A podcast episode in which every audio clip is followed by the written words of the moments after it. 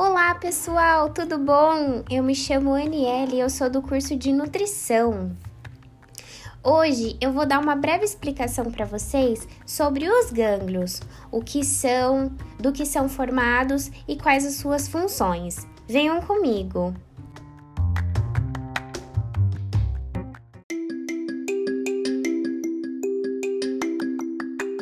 O que são os gânglios, pessoal? Nada mais é que o acúmulo de neurônios que ficam fora do sistema nervoso central, onde é formado por corpos celulares. Dentre eles, se diferenciam em gânglios sensitivos e os gânglios autônomos. O que são os gânglios sensitivos e autônomos, NL? O que são eles?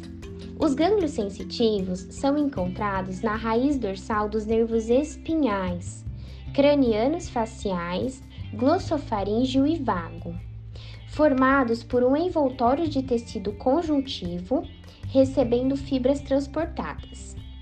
Ele é composto por neurônios pseudonipolares, exercendo a sua função de sustentação que fica localizada a cada lado da medula espinhal. Já os gânglios autônomos eles são encontrados nos neurônios pós-ganglionar, que também é formado por um envoltório de tecido conjuntivo.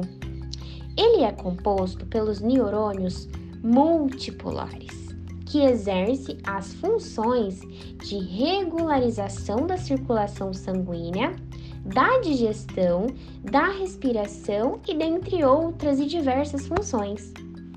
Os gânglios autônomos, eles são divididos em basicamente duas partes: o sistema nervoso simpático e o parasimpático, que trabalham um em oposição ao outro.